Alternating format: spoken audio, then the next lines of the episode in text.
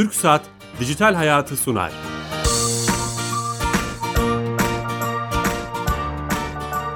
Herkese merhaba, ben Bilal Eren. Teknoloji ve dijitalleşmenin hayatlarımıza etkilerini her hafta bir başka açıdan bakmaya çalıştığımız Dijital Hayat programımıza hoş geldiniz. iki yüz yetmiş üç haftadır her cuma saat on beş otuzda İstanbul Radyo Stüdyolarından seslendiğimiz programımızda son altı haftadır teknoloji penceresinden koronavirüs pandemisinin etkilerini konu edinmeye devam ediyoruz. Bugün ise insanlığın ulaştığı teknolojik yetenek, beceri ve güce rağmen kendi varlığından bile haberi olmayan, basit bir protein kılıfı olarak bilinen virüse karşı düştüğü çaresizliği ve bir anlamda güçsüzlüğü kültür araştırmacısı Doktor Savaş Markçin hocamızla konuşacağız. Kendisi birazdan bizimle beraber olacak. Ama öncesinde her hafta olduğu gibi kamu hizmetlerini dijitalleştiren TürkSat'a ve Sami Yeğince'ye bağlanarak bu haftanın E-Devlet hizmetini kendilerinden dinlemek istiyoruz. Sami Bey, hoş geldiniz yayınımıza. Bilal Bey, iyi yayınlar. Teşekkürler. Bu hafta hangi servisi bize anlatacaksınız? Bu hafta E-Devlet Kapısı'nda son zamanlarda açtığımız hizmetlerin isimlerini verelim. Seviniriz. E, Aile Çalışma ve Sosyal Hizmetler Bakanlığı ile yapılan çalışmalar sonucunda pandemi sosyal destek ön başvurusu hizmeti E-Devlet Kapısı'ndan sunulmakta. Bilgi Teknolojileri ve İletişim Kurumu'nun kullanım süresi uzatma hizmeti, Sosyal Güvenlik Kurumu'nun dört B kapsamında covid on dokuz iki bin yirmi erteleme kapsam listesi hizmeti ve Milli Savunma Bakanlığı'nın askerlik erteleme iptali başvurusu hizmeti geçtiğimiz haftalarda, günlerde E-Devlet Kapısı'na entegre ettiğimiz yeni hizmetler. Dinleyicilerimize E-Devlet Kapısı'nı sosyal medya hesaplarından takip edebileceklerini de hatırlatalım. Facebook ve Instagram'da E-Devlet Kapısı, Twitter'da e-kapı hesaplarıyla güvenli ve doğru bilgiye ulaşabilirsiniz. Çok teşekkürler. Harika işler yapıyorsunuz. Tüm arkadaşlara selamlar. Teşekkürler, iyi yayınlar. Sağ olun, teşekkür ediyoruz. TürkSat'a teşekkür ediyor ve aramıza yeni katılan dinleyicilerimiz için tekrar etmek istiyorum. Kültür araştırmacısı Doktor Savaş Markçin hocamızla beraber olacağız. Hocam, hoş geldiniz. Hoş bulduk Bilal Bey. Ee, nasılsınız hocam? Öncelikle sağlığınız, keyfiniz. Elhamdülillah, iyiyiz. Ben e, aynı zamanda şeker hastasıyım. O yüzden ekstra dikkat etmeye çalışıyoruz. Riskli grup sayılıyor. Evdeyiz zaten, derslerimizi buradan yürütüyoruz. Sohbetleri buradan, elektronik ortamdan yapmaya çalışıyoruz. Hocam, siz adeta bir fikir işçisiniz, bilgi işçisi bir anlamda. Dolayısıyla bu dijital araçlar sizin çok hayatınızı kolaylaştıracak çözümler sunmuştur eminim. Kesinlikle ve tabii buna da alışmakta zorlanıyoruz demeyin. Fakat her gerek bir imkanı getiriyor. Yani dünya hayatı böyle bir şey. İnsan ihtiyacı imkan doğuran bir şey. Dolayısıyla biz de şimdi mesela online nasıl sınıf dersi yaparız, nasıl test yaparız, e, hatta yazılı ödev verebiliriz e, gibi çok e, enteresan imkanların varlığını bu ihtiyaç ortaya çıkınca görmüş olduk. Ben bayağı şaşırdım. Yani haberim olmayan, evet, e, değil mi? Yıllardır devam eden, e, belki milyonlarca insanın kullandığı birçok uygulama varmış. Adamlar toplantı da yapıyorlarmış, efendim sunum da yapıyorlarmış, birbirlerine belge de gönderiyorlar. Aynı ortam üzerinden sohbet de yapıyor. Yani inanılmaz bir şey, çok entegre. Ben öğrendim tabii, e, belli bir öğrenme süreci oldu. E, şu anda e, zevkle kullanıyorum. Harika, bir şerden bir hayır çıktı o zaman hocam. Mutlaka, en azından sizin için. Eyvallah, eyvallah, eyvallah. Hocam, açılışta e, anlatmaya da çalıştım böyle bir giriş e, cümlesiyle. Müthiş, evet, bir teknolojik yetenek, beceri ve güce ulaştığını düşünüyor insanoğlu. Ama evet, sanki bu yetenekler ve beceriler, sahip olduğu bilgi bu kadar müthiş değil miymiş? Böyle bir soruyla başlasak. Kesinlikle. Şimdi teknoloji kelimesinin e, kökü eski Yunanca teknedir biliyorsunuz ve evet, tekne aslında yapmak demektir, imal etmek. Yani e, iş yapmak anlamında değil, fiil yapmak anlamında değil ama bir şeyi yapmak, bir e, somut ürünü, nesneyi ortaya koymak demek. Şimdi tekne böyle olunca toplumların medeniyet kurarken baktığımız göstergelerden birisi de teknoloji. Fakat teknoloji tek başına var olmuyor. Şimdi biz yaklaşık iki asırdan beri özellikle Türkiye, Osmanlı Devleti ve dolayısıyla İslam dünyası böyle bir algı yanlışı içindeyiz. Yani diyoruz ki teknolojiyi alırsak her şey mükemmel olur. Bizde teknoloji eksik. Yani teknolojimiz olsa neler yaparız gibi. Doğru, doğru. O, o doğru. Fakat o şuna benziyor. Yani Türkiye'de fırınlar hep ekmek ürese ne kadar güzel olur. Veya bugün bir program seyrediyordum YouTube'da. Hani Türkiye'de diyor bu karavan niye üretilmiyor? Almanya'da bir fuarda bir, çok güzel bir karavan görmüş, beğenmiş. Türkiye'de üretilen bir arabanın üzerine yapılmış bir karavan. E bizde diyor bundan binlerce üretilebilir. Fakat şunu unutuyor, yani o arabaya burada talep yok. Yani talebi olmayan bir şey yapamayız. Dolayısıyla sonuca bakarak e, sebebi üretemeyiz. Şimdi teknolojiyi doğuran şey nedir? Bilimdir. Ben TÜBİTAK'ta da beş sene başkan danışmanlığı yaptım. Bu bilim sistemleri üzerinde de bayağı okumuşluğum vardır.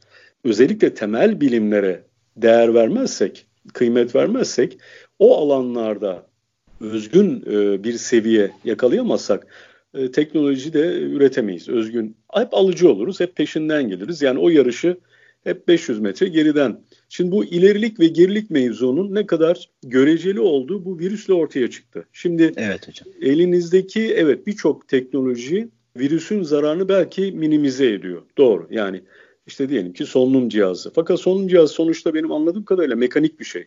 Yani çok uzmanı değilim. Fakat bakıyorsunuz Amerika Birleşik Devletleri'nde bu kadar işte zengin, teknolojide önde olan bir devlet diyorsunuz. Solunum cihazı bulmakta büyük sıkıntı çekiyorlar. Bu yüzden ölen insanlar var. Şimdi güç ile olan algımızı da bence bu biraz sorgulamamızı gerektirmeli. Mesela geçenlerde The Guardian'da bir haber gördüm. Amerika'da silah dükkanlarının önünde kuyruklar var abi. Silah, biliyorsunuz Amerika'da ekmek peynir gibi marketlerde reyonları vardır. Gidersiniz alırsınız. Öyle ayrı bir dükkanı olanlar da var. Fakat büyük marketlerin içinde işte yanda çocuk kıyafetleri var. Önde silah e, reyonu vardır. Serbest. Kimliğini, tabii tabii. Yani silah kimliğini gösterirsin. Orada silahını alırsın. Yarı otomatik bile. Basar gidersin. Şimdi ekmek peynir gibi satılan bir şey. Ve şuna dikkat çekiyorlar.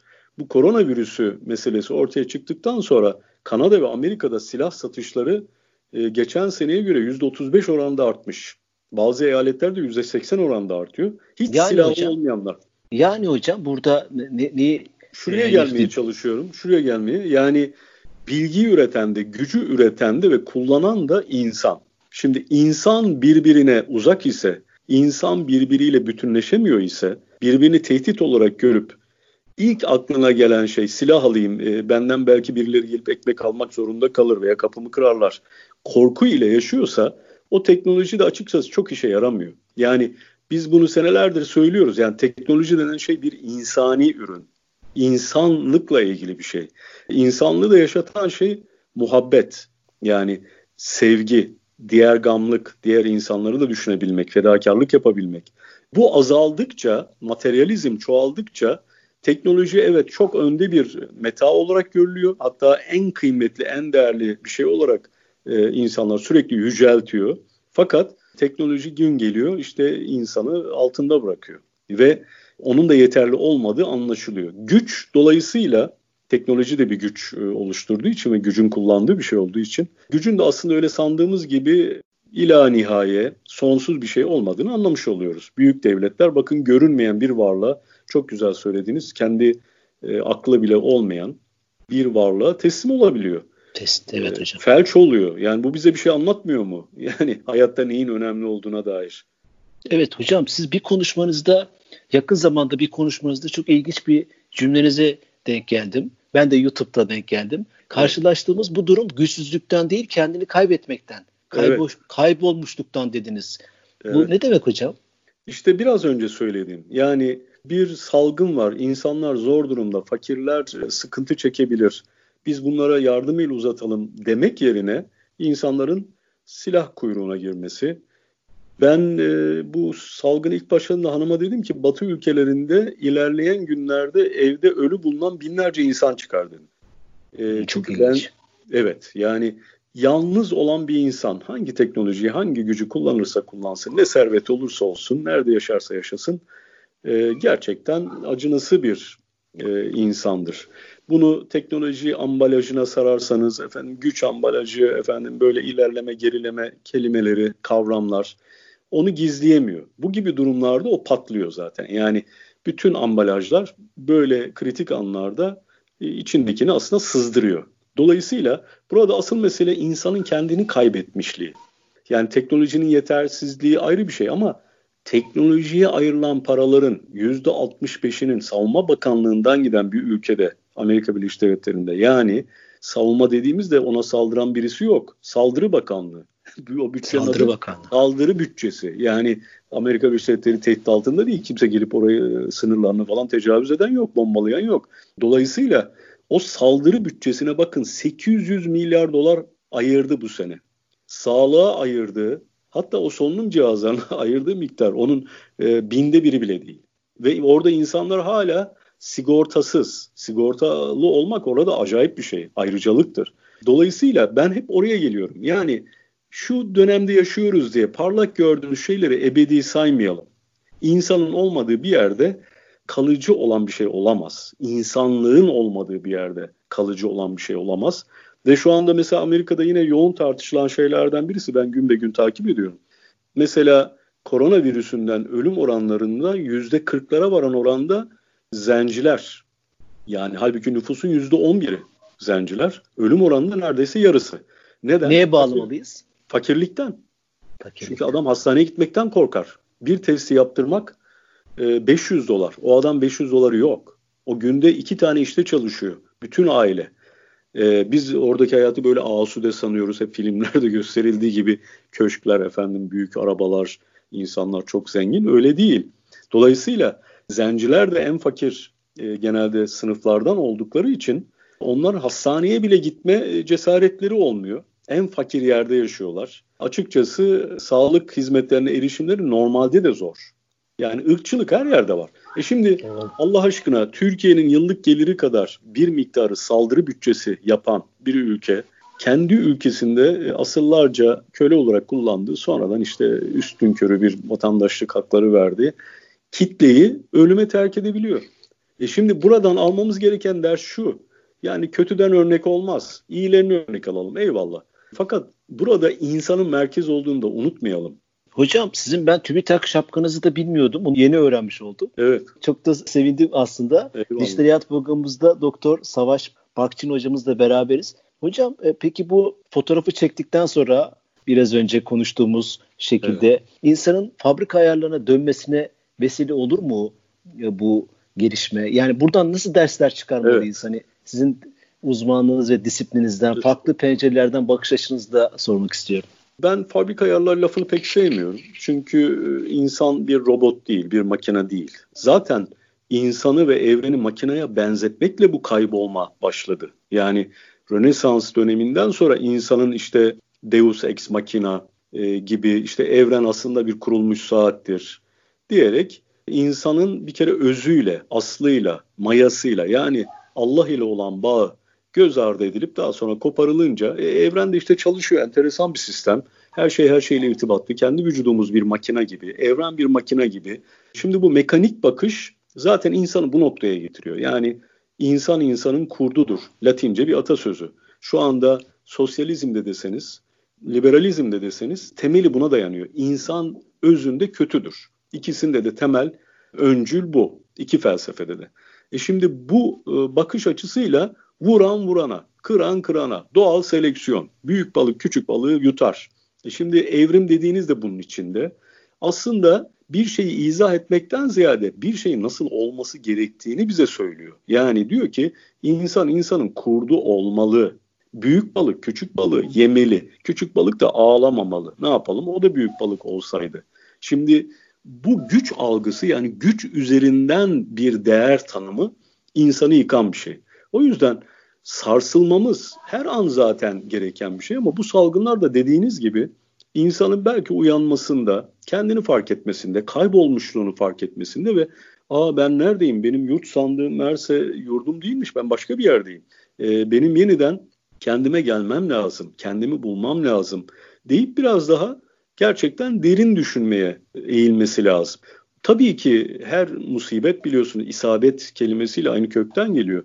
Yani isabet eden şeye musibet deniliyor. Demek ki bir şey atılıyor. Yani bir şey bir şeye isabet ediyorsa bir de atan var. E, vurulan varsa atan da var demektir. Yani bu bize nereden geldi? Bunun gibi şeyler sadece koronavirüsü değil, dünyada koronavirüsünden daha büyük yıkıcılığa sahip şeyler var. Mesela plastik kullanımı, kanserojen maddelerin yiyeceklerden tutun, otomobil boyalarına kadar, kullandığımız mobilyalara kadar her yerde yer alması. Bunların e, açıkçası bilimin bilmesine rağmen, şirketlerin bilmesine rağmen bunları gizlemesi. Yani temel olarak ahlaksızlık. Her işimizde, siyasetten ticarete, akademik dünyadan araştırmaya, fark etmiyor. O ahlaksızlığın artık bizi bitirdiğini, insan denen varlığın ahlaki bir varlık olduğunu, ahlak olmadığı zaman da açıkçası bu salgından daha büyük bir salgının aslında bizi yemekte, bitirmekte olduğunu fark etmemiz gerekir. Hocam bu tartışılıyor. Bölmek istemedim. Çok güzel bir akışta gidiyordunuz. Bu bir musibet olarak mı görüyorsunuz bunu? Yani virüs, evet, insanlığa karşı bu, bu konuda hem bazı ilahiyatçıları da dinlemeye çalışıyorum. Dersler, evet, çıkarılabilir deniyor. Bu bir musibettir. Evet. Yaptığımız bunca kötülüğün karşılığında doğanın intikamıdır, e, yaratıcının, evet, intikamıdır diyen. Siz nasıl bakıyorsunuz? E, elbette yani mümin olarak e, Allahu Teala, bu zaten ayet-i kerimede de vardır. Yani insanın başına gelen belalar kendi nefsinin faturalarıdır. E, bir mümin böyle yorumlar elbette. Fakat bunu yorumlarken ne o belaya uğramış olanlara lanet eder, ne oh olmuş der. Değil mi? Doğru. Müminlik ahlakı değil. Tam tersi. Senin de başına geliyor.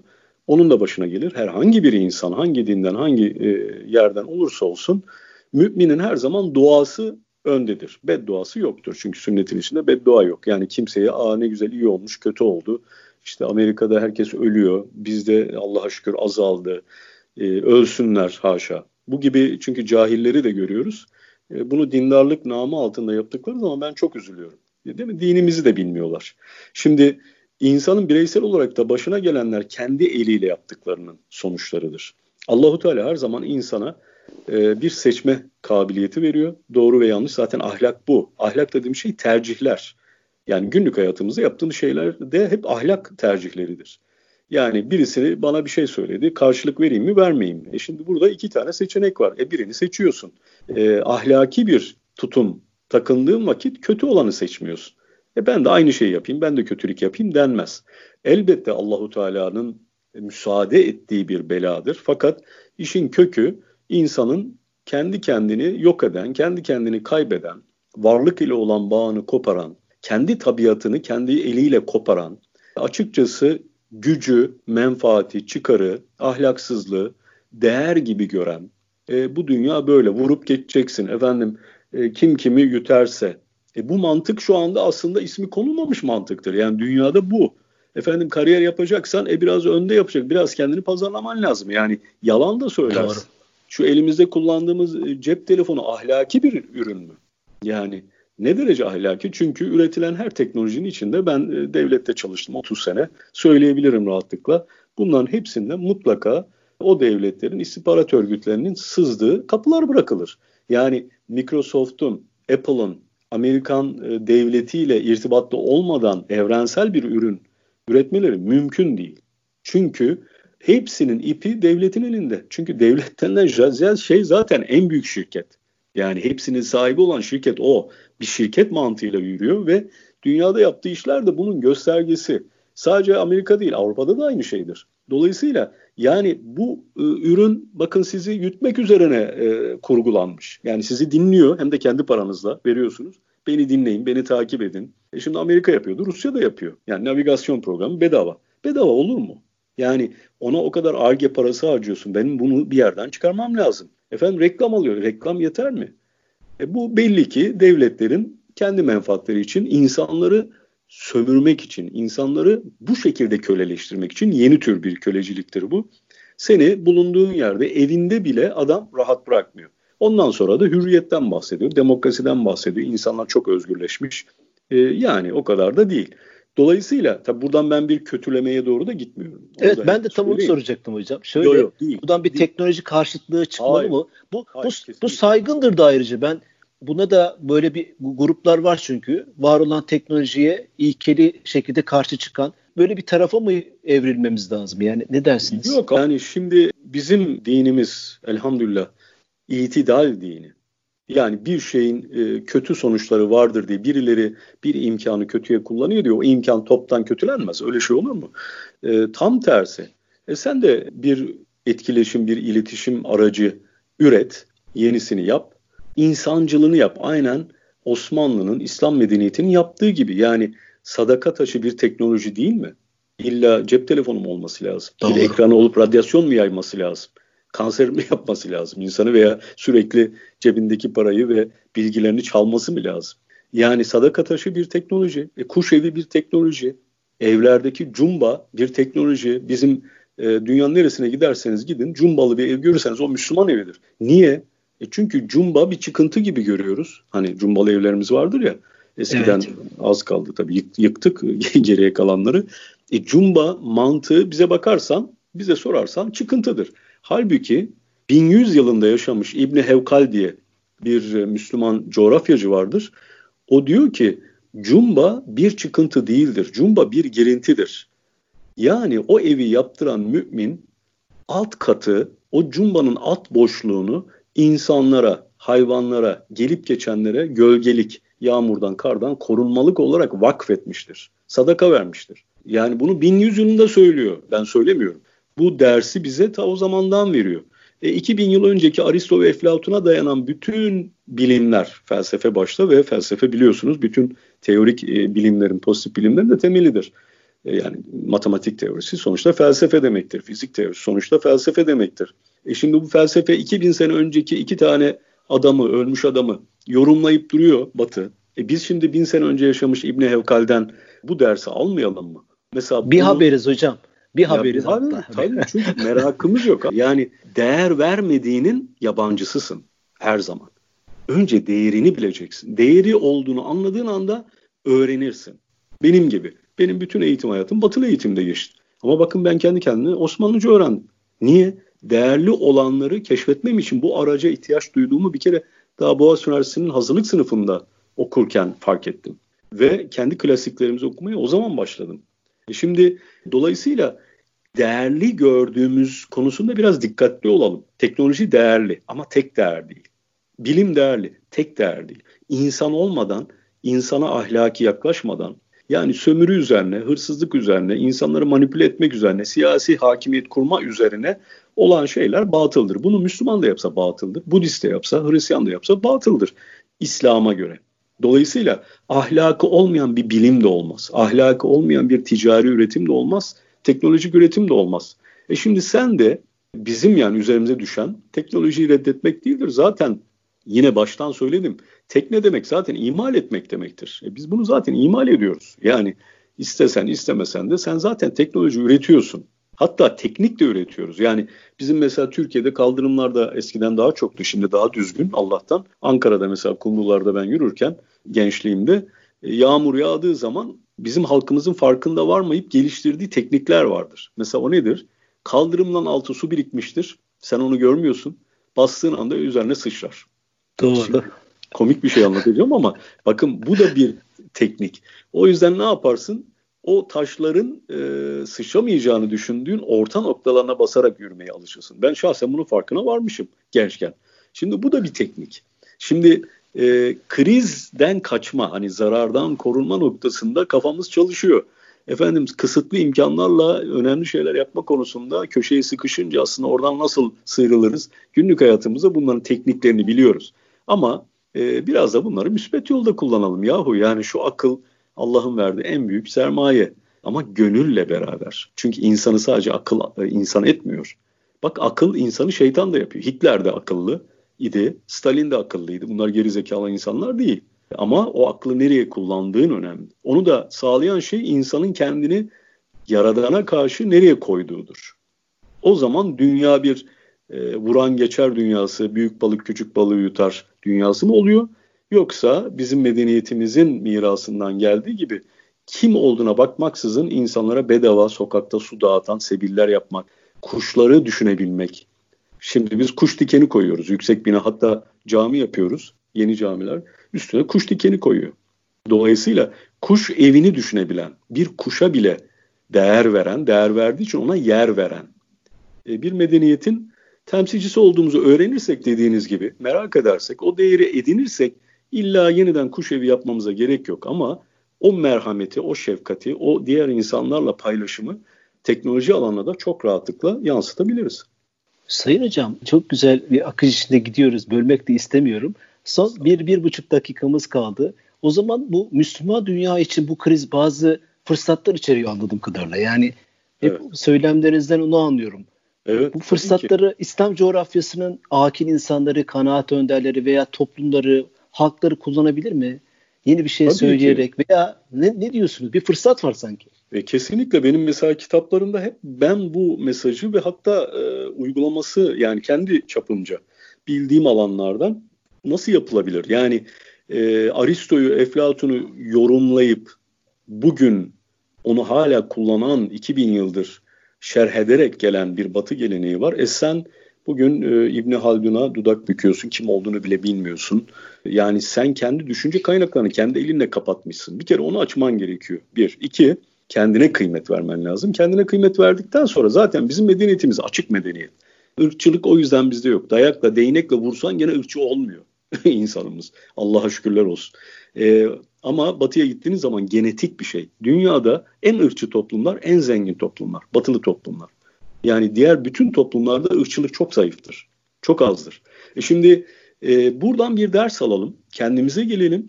Kendimize geldiğimiz zaman kendi düşüncemize gelmiş olacağız. Kendi düşünce tarzımız özgün bir düşünce. O düşünceden özgün bilim, özgün bilimden de özgün teknolojiler çıkar. Bu silsileyi tersinden işletemeyiz. Teknoloji üzerinden e, değere doğru, düşünceye doğru gidilmez. Düşünceden teknoloji, ürüne doğru gidilir.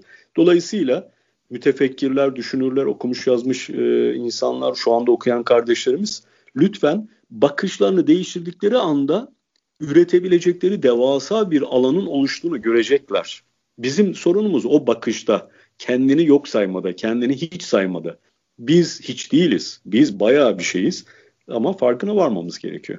Hocam bu programın ikincisini yapmamız lazım. çok, çok, nasip.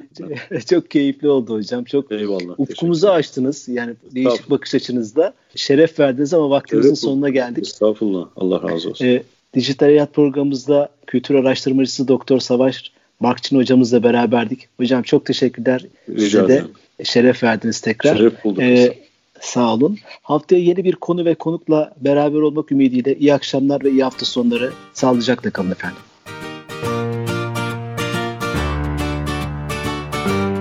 TürkSat Dijital Hayatı sondu.